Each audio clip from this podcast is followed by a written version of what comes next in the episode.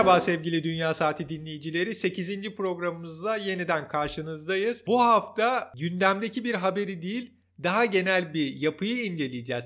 Genelde Amerika'dan bahsediyoruz. Amerika politikası, Amerika'da neler oluyor, Amerika'daki gelişmeler, dış haberlerle ilgilenen pek çok kişinin merak ettiği şey Amerika'daki yeniliklerin neler olduğu, özellikle siyasi alanda. Fakat Amerika'daki kuvvetler ayrılığının yasama, yürütme ve yargıda yargı kısmını oluşturan, yargının tepe noktasını oluşturan Anayasa Mahkemesi, Supreme Court hakkında bilgilerimiz çok fazla değil. Biz bu hafta Hilal'le birlikte Amerikan Anayasa Mahkemesi'nin yapısal durumu, şu anki politikada neden önemli olduğu, Cumhuriyetçi ve Demokratların Anayasa Mahkemesi'ne hangi açılardan önem verdiği, kimin başkan seçildiğinin Amerika'daki gelecek politikaları nasıl, özellikle Supreme Court noktasında nasıl etkilediğini anlatıp, sonradan da tarih boyunca Anayasa Mahkemesi, Amerikan Anayasa Mahkemesi'nin verdiği önemli kararları ve bu kararların toplum üzerindeki etkilerini konuşacağız.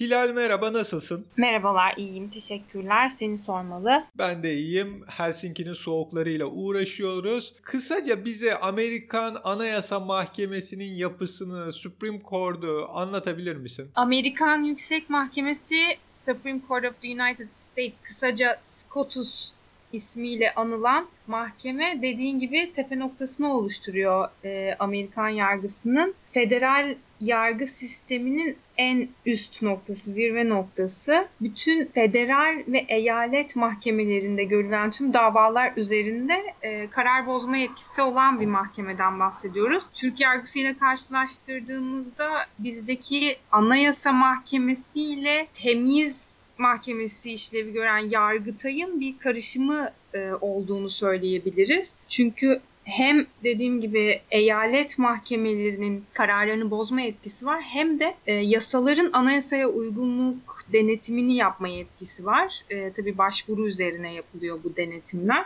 Çeşitli yasaların anayasaya aykırılığından dolayı iptal iptaline karar verebiliyor mahkeme. Aynı zamanda başkanlık kararnamelerinin de iptaline karar verebiliyor. Bu Trump'ın Müslümanlara vize yasağı olarak adlandırılan başkanlık kararnamesiyle verdiği yasak gibi sanırım. Evet. E, çünkü anayasaya uygunluğunu denetlerken bir anlamda e, anayasa e, hükümlerini üyeler, SCOTUS üyeleri, yüksek mahkeme üyeleri e, önlerine gelen e, başkanlık kararnamesi veya eyalet mahkemesi kararı vesaire her neyse bunu anayasa hükümleri açısından yorumluyorlar. Bir anlamda anayasa hükümlerine yorum getirmiş oluyorlar ve bu az, az sonra konuşacağımız üzere bu dokuz üyeden oluşan, dokuz yargıçtan oluşan bu yapıyı oluşturan yargıçların siyasi görüşü tarafından belirleniyor biraz da bu anayasa maddelerinin yorum süreci. sekiz artı bir, sekiz tane yargıç, bir tane baş yargıçtan oluşuyor yüksek mahkeme ve şöyle de bir şey var. Herhangi bir görev süresi yok. Yani bir kere anayasa, anayasa demeyelim, yüksek mahkeme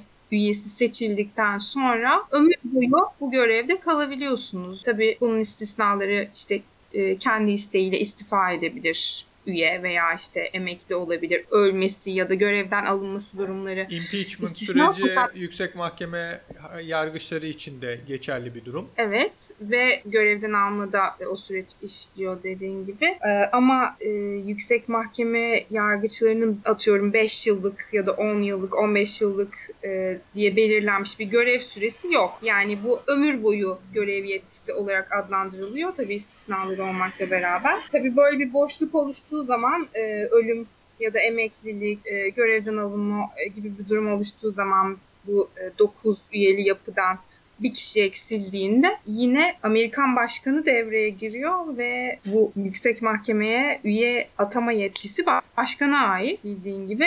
Tabii Senato'nun onayı da gerekiyor bunun için. Ee, ben orada kıs- bir bu şu anki şeye girmek istiyorum. Yani Trump'ın Amerikan Başkanı olmasının Cumhuriyetçiler adına neden önemli olduğu kısmına girmek istiyorum izin verirsen. Şimdi Amerikan Yüksek Mahkemesi'nde Yar, e, hakim yani yargıç seçiminde şöyle bir durum oluşuyor. Dediğin gibi bir yargıç bir şekilde görevini bırakırsa ölüm, görevden ayrılma, istifa, işte hastalık durumu ya da e, impeachment süreci işletilirse hastalık nedeniyle akıl sağlığı artık yerinde değil veya ki herhangi bir suça karıştı, yaptığı bir yanlış vardı gibi, başkan bugüne kadar bütün başkanlar kendi hani muhafazakar ya da liberal hangi eğilimliyse ona uygun bir yüksek mahkeme yargıç adayını belirliyor. Bunu senatoya tavsiye ediyor. Senatoya tavsiye ettikten sonra senatoda bunun bir oylanma süreci geçiyor. İşte e, F B I e, background check yapıyor. Ardından araç senatoya gidiyor. Bir senatoda oturumda senatörlerin sorularını yanıtlıyor. Sonunda da yüz tane senatör e, yüksek mahkemeye uygun mu değil mi diye oylamaya geçiyor. Oylamada eğer yüzde elliden fazla, yani elli bir senatörün oyunu alırsa yargıç oluyor ve devam ediyor. Şu an Amerikan Yüksek Mahkemesi'nin uzun yıllardır durumu beş muhafazakar, yani muhafazakar eğilimli yargıca karşılık dört liberal eğilimli yargıçtı. Bu hep böyle devam etti. Ama Obama'nın son döneminde, Obama'nın son yılında yüksek mahkemenin muhafazakar hakimlerinin en önemlisi, en öne çıkanı olarak bilinen Antonin Scalia, Teksas'ta bir, bir sabah ölü bulundu. Yani yatağında öldüğü görüldü. Hatırlıyorum bu olayı. Evet, bu bütün dengeleri değiştirecek bir olaydı. Çünkü Obama'daydı sıra. Obama liberal bir hakim atamayı düşündü. Senato cumhuriyetçilerdeydi ve senato bir yıl boyunca bunu erteledi başkanlık seçimine kadar. Trump'ın Clinton'dan başkanlık kazanmasının önemli noktalarından bir tanesi de bu engelleme sonrasında muhafazakar bir yargıcı, bir hukukçuyu yüksek mahkemeye atayabilmesi oldu. Neil Gorsuch ve hatta çok da şey, Amerika'da özellikle demokratlar çalınan koltuk diye çok büyük eylemler yaptılar. Yine de atandı. Ardından o dönem mahkemede muhafazakar olduğu bilinen ama liberal kararlara da bazen yanıt veren ve şöyle söyleyeyim, hani muhafazakarların liberali olarak adlandırılan Anthony Kennedy dedi ki ben istifa ediyorum artık, hani seksen iki yaşındayım. Yani bu yaştan sonra şey yapmak istemiyorum.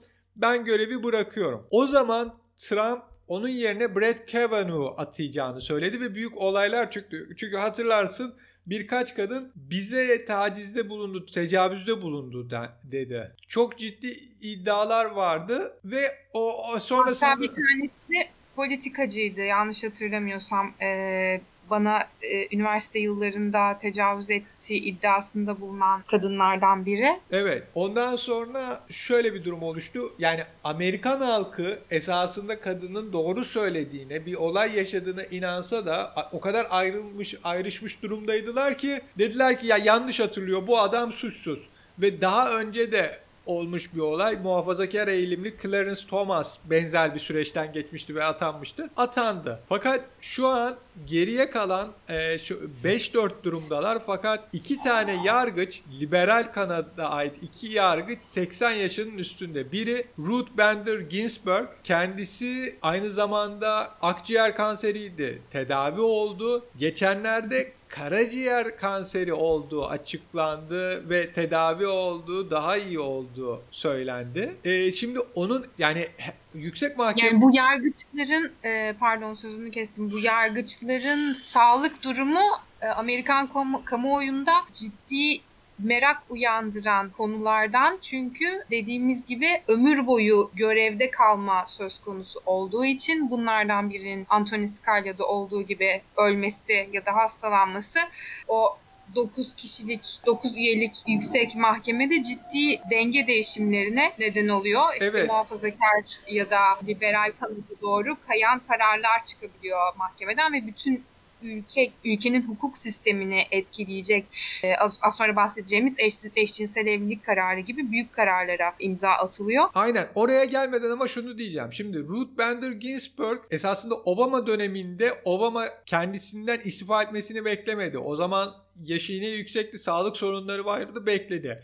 Bill Clinton'ın atadığı Stephen Breyer, o da seksen yaşının üstünde ve bu ikisi şu an hani yaş nedeniyle ölümü en mümkün görünen ilk iki isim ve ikisi de liberal. Trump veya Trump'ın yerine başka bir cumhuriyetçi, yani Trump o azledilir yerine Pence gel, azledilmeden önce istifa eder Pence gelirse, yani o geçen yayında bahsetmiştik impeachment sürecine, ne o impeachment olsa ne diye, onu dinleyebilir merak eden dinleyicilerimiz. Ginsburg veya Breyer yerine Trump veya her ikisi yerine de cumhuriyetçi birer şey atayabilir. E, muhafazakar birer yargıç. Bu durumda şu an beşe dört olan yapı altıya üç hatta yediye ikiye düşebilir ki bu Amerika'nın önümüzdeki kırk ya da elli senesi boyunca alınacak ya kararların, çıkacak yasaların muhafazakarlara uygun olmadığı düşünülürse yüksek mahkemeden döneceği anlamına geliyor. Çünkü beş dört'ün şöyle bir iyi tarafı vardır. Amerikalıların söylediği gibi beş dört olduğunda muhafazakar, hani beşinci kişi biraz daha demokrat, liberal eğilimli olur ve hani o bilinir ki kimi kararlarda cumhuriyet, yani muhafazakarların değil liberallerin yanında karar verecek. Fakat Trump hardcore muhafazakarlar atadığı ve bu şekilde devam etmek istediği için e, şu an demokratların özellikle üzerinde durduğu Ruth Bader Ginsburg ile ilgili bir durum. Çünkü kendisiyle ilgili en ufak bir altyazı çıktığında herkes, bütün demokratların resmen kalbi duruyor. Başına bir şey gelmesin. Son ara seçimde senato demokratlara geçmeyip cumhuriyetçilerde kaldığı için son gününde dahi bir atama yapmak istese Trump, bunu hızlandırabilirler. O yüzden gelecek seçimde Trump'ın kaybetmesi ve bir demokratın kazanması Demokrat Partililer adına bu noktada çok önemli. Hatta şöyle, şimdi geçeceğiz eşcinsel e, evlilik davası gibi. Amerika'da bir yasa çıktığı zaman yasa muhafazakarlara uymuyorsa işte o yasama ve yürütmenin bütün şeyi yargı tarafından iptal edilebiliyor. Çünkü Anayasa Mahkemesi diyor ki hayır, bu karar şu sebeplerden dolayı e, bu yasa geçerli değil, bitiriyor. Örneğin kürtaj konusu. Kürtaj konusunda çıkan kararlar ve yüksek mahkemenin bu konudaki değerlendirmeleri, işte eyalet mahkemelerinin verdiği kararlar da çok büyük gündem oluşturuyor. Kürtaj e, yasağı e, konusunda çeşitli eyaletlerin farklı uygulamaları var çünkü. E, bir de şu var, en son yine e, bu eşcinsel evlilik davasına geçmeden önce Obama'ya atama yaptırmadıkları zaman yüksek mahkeme sekiz hakimde kaldı. dörde dört. O dönem demokratlar adına iyi olan şey şuydu. Eğer bir konu yüksek mahkemeye geldiğinde eşitlik oluyorsa, hani sekiz kişiydiler o zaman, dörde dört, yerel mahkemenin aldığı karar aynen geçerli sayılıyordu. Şimdi böyle de bir durum vardı. Şimdi sen bize bu Amerika'da oldukça o zaman önemli olan, tartışılan eşcinsel evliliklerin yasallaşması kararından, onun bir arka planından bahsedebilir misin? Tabii. Amerikan Yüksek Mahkemesi'nin dünya gündeminde en fazla konuşulduğu konulardan biri oldu bu son yıllarda. iki bin on beş yılına ait bir karardı bu. beşe dört verilmiş bir karardı. Yani yargılardan beşinin olumlu karar belirtmesiyle ortaya çıkan bir hükümdü. Ee, Obergefell versus Hodges davası olarak bilinen bir davanın sonucu olarak bu karar verildi. Şimdi bu hikayenin detaylarına birazdan gireceğim. Önce karardan bahsedelim. E, eyalet düzeyindeki eşcinsel evlilik yasaklarının anayasaya uygun olup olmadığı, geçerli olup olmadığına yönelik bir tartışmaydı bu. E, mahkemenin değerlendirdiği konu. Yani bu karar öncesinde Amerika'nın otuz altı eyaleti artı District of Columbia, başkent D C'de geçerli şekilde eşcinsel evlilik yapılabiliyordu, yani yasaldı. Bunun dışındaki eyaletlerde eşcinsel evlilik yasakları vardı. Bu yasakların anayasaya aykırı olduğu iddiasıyla açılmış bir davaydı bu, Jim Obergefell tarafından. Bu karar sonrasında eşcinsel evlilikleri bütün eyaletlerde tanınmak zorunda. Aynı zamanda da böyle bir talep olduğunda e, eyaletler bu talebi yerine getirmek zorunda. Yani hem bu nikahı kıymak zorundalar, hem de başka eyaletlerde kıyılmış olan e, eşcinsel evlilikleri kendi eyaletlerinde yasal olarak geçerli kabul etmek zorundalar bu kararın sonucunda. E, şimdi Jim Obergefell'in hikayesinden bahsedelim biraz. yirmi yıllık erkek arkadaşı John Arthur ile Ohio'da yaşıyorlar. iki bin on beş yılında bu davayı açtıkları sırada John Arthur, yani Obergefell'in hayat arkadaşı, A L S hastası ve çok az bir ömrü kaldığı biliniyor o dönemde. Bu nedenle ölmeden önce evlenmek istiyorlar çift olarak. Böyle bir talepleri var. Fakat yaşadıkları Ohio eyaletinde eşcinsel evlilik yasak.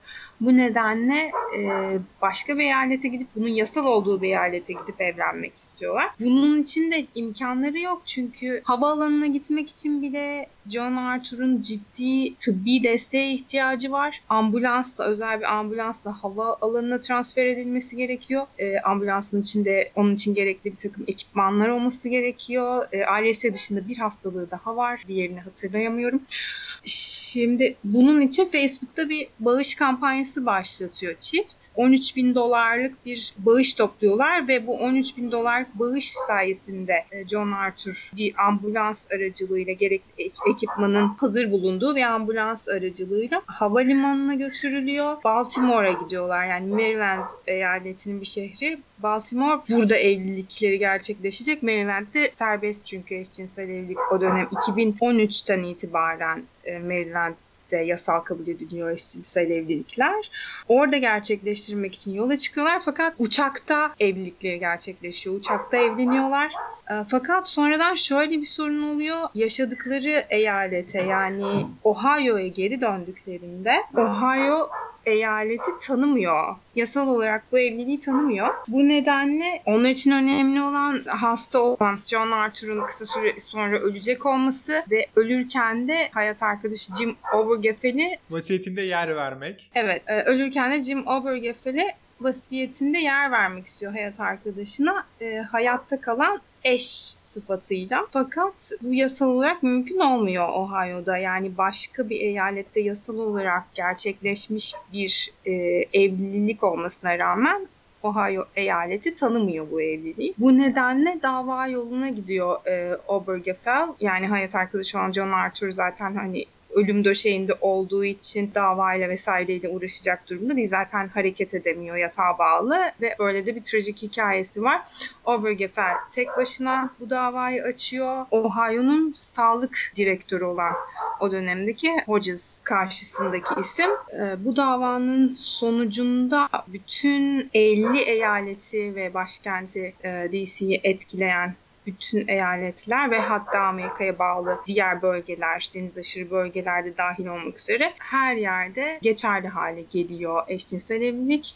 Ayrıca dediğimiz gibi tanınma konusu da ayrı bir tartışma oluşturduğu için başka eyaletlerde kıyılmış eşcinsel nikahları da kabul etme zorunluluğu doğuyor. Burada karar gereğince karşı cins çiftlerin sahip olduğu tüm haklara eşcinsel çiftlerin de eşitlik ilkesi gereğince sahip olması gerektiği hükmüne varılıyor. E tabii bir de şunu söylemek lazım. Bundan önce Baker-Nielsen davası var. Minnesota Yüksek Mahkemesi, Minnesota Supreme Court eşcinsellerin kendi eyaletlerinde evlenemeyeceğini söylüyor. Amerikan Yüksek Mahkemesi'ne, Supreme Court'a gittiğinde Supreme Court bunu gündeme almıyor. Ama sonrasında çok tartışmalar oluyor ve Minnesota Supreme Court'un kararı bu senin söylediğin davanın bağlanmasıyla birlikte yok hükmüne geçiyor ve bütün Amerika'da eşcinsel evlilikler dediğin gibi yasallaşıyor. Fakat ben şimdi tarihsel bazı noktalara döneceğim Yüksek Mahkemenin kararlarıyla ilgili, çünkü burada şunu da göreceğiz. Yüksek Mahkeme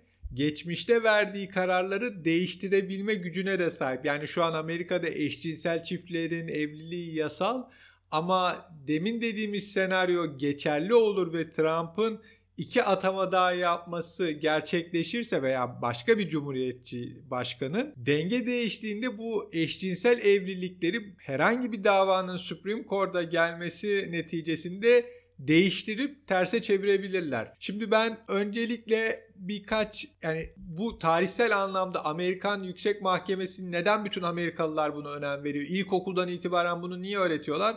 Onunla ilgili izninde bir iki örnek vermek istiyorum. İlki Dred Scott versus. Stanford case'i. Burada yüksek mahkeme İlginç bir şöyle bir şey var. Bir Afrika kökenli Amerikalı diyor ki yani ben köle değildim. Beni köle olan bir eyalete götürdüler. İşte köle yaptılar. Benim esasında şey olmam lazım. Hani serbest olmam lazım. Özgür olmam lazım. Yüksek mahkeme bu çok tartışılan bir konu olduğunda şöyle bir karar çıkıyor. Siyahiler hiçbir şekilde köle veya özgür doğmuş olsun olmasın Amerikan vatandaşı sayılamaz. Bu sebeple Amerikan vatandaşlarına tanınan hiçbir haktan yararlanamaz. yediye iki alınıyor bu karar bin sekiz yüz elli yedide ve bu kararla o zamanki işte yüksek mahkemenin başındaki Chief Justice olarak Roger Taney şeyi çözdüğünü düşünüyor. Amerika'daki bu kölelik sorunlarını, yaşanan o dönemki sorunları çözdüğünü zaten ediyor. Fakat başyargıç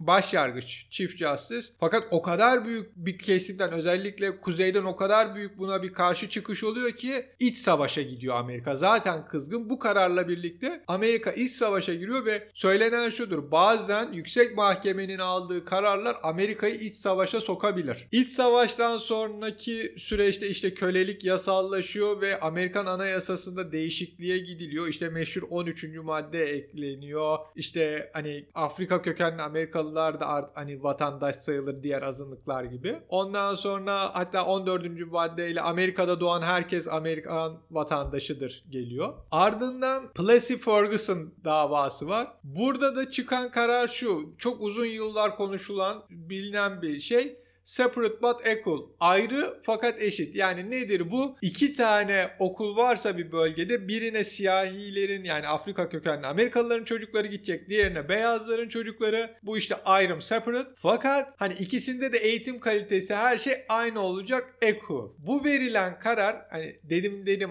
kararlar bazen dönebiliyor. Bu bin sekiz yüz doksan altıda verilen bir karar. bin dokuz yüz elli dörtte dönüyor. Çünkü o zaman Brown versus Board of Education'da kendi mahallesine yakın bir okula gitmek isteyen küçük kız çocuğuna okuldakiler diyor ki hayır burası beyazların geldiği bir okul. Anayasanın işte şeyi var hani separate but equal. Sen bu sebeple şeye gitmelisin. Uzaktaki okula hani otobüse bineceksin. Dava görülüyor, görülüyor, görülüyor. En son Anayasa Mahkemesi'ne geliyor. Anayasa Mahkemesi'nde de işte Brown ailesi ve diğer birleşen aileleri Thurgood Marshall Amerika'nın ilk Afrika kökenli Amerika Amerikalı yani siyahi yüksek mahkeme yargıcı olacak kişi savunuyor. Burada aç parantez şunu söylemek istiyorum. Amerikan Yüksek Mahkemesi'ne siz bir hakim olarak atanıyorsanız, tavsiye edilip oylanıyorsanız sizin geçmişinizde zaten çok önemli veya başarılı bir ya- hakim, yargıçlık veya avukatlık süreci olmanız gerekiyor. İyi bir hukukçu olduğunuz bilindikten sonra oraya alınıyorsunuz. Yani öyle adam kayırma falan yapılamıyor bu noktada. Senatoda o zaman geçmiyor. Başkanın belirttiği kişi olsa bile. Neyse bu karar çıktığı zaman da Anayasa Mahkemesi diyor ki evet separate but equal iki şey uygun değildir her noktada. Burada okulun çocukları yakındaki okulun alması gerekir. Böylelikle separate but equal'u eyalet yönetimine tam açıklama getirmeseler de eyalete göre düşürseler de çocukların yakındaki okula da gitmesinin yolunu açıyorlar. Ha, bundan, bunlar tarihi anlamdaki özel, e, Anayasa Mahkemesi'nin öne çıktığı noktalar ama politik anlamda da öne çıktığı noktalar var ki bunun en bilineni George, George W. Bush'un oğul Bush'un ikinci defa başkanlığı kazandığı, Al Gore'a karşı kazandığı yarışın en son Supreme Court'a gitmesi ve Supreme Court'un bunu Bush lehine sonuçlandırmasıdır.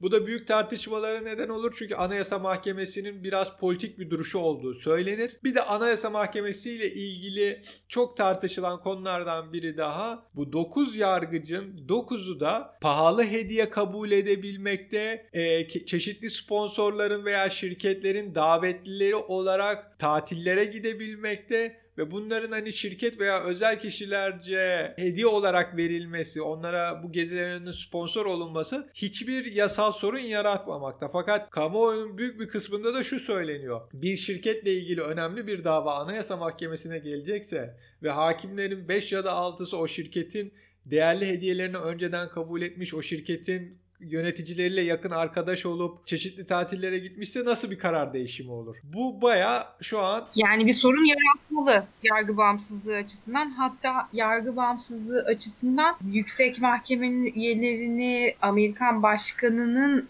aday göstermesi de sorun yaratmalı aslında. Bunlar tartışılıyor Amerika'da ama yani diyorlar ki işte başkan tavsiye ediyor, senatoda oylamadan geçiyor. Yani Temsilciler Meclisi'nden sonra senatoya geliyor. Yani kongrede onaylanıp gidiyor. Yani burada erkekler şey... ayrılığını düşündüğünde tavsiye etme dahil hiçbir şekilde bu sürece dahil olmaması gerekiyor aslında. Yasama ve yürütme erkilerinin hiçbir şekilde dahil olmaması gerekiyor yargı sistemine. İşte ama işte bu Amerika'da öyle değil. Hatta bunun şeyleri de var. Mesela tartışmalardan biri şu: federal yüksek mahkeme eyaletleri, çünkü hani Amerika e, e, federal bir yapı, eyaletlerin kendi yasaları, bayrakları var, yüksek mahkemeleri var.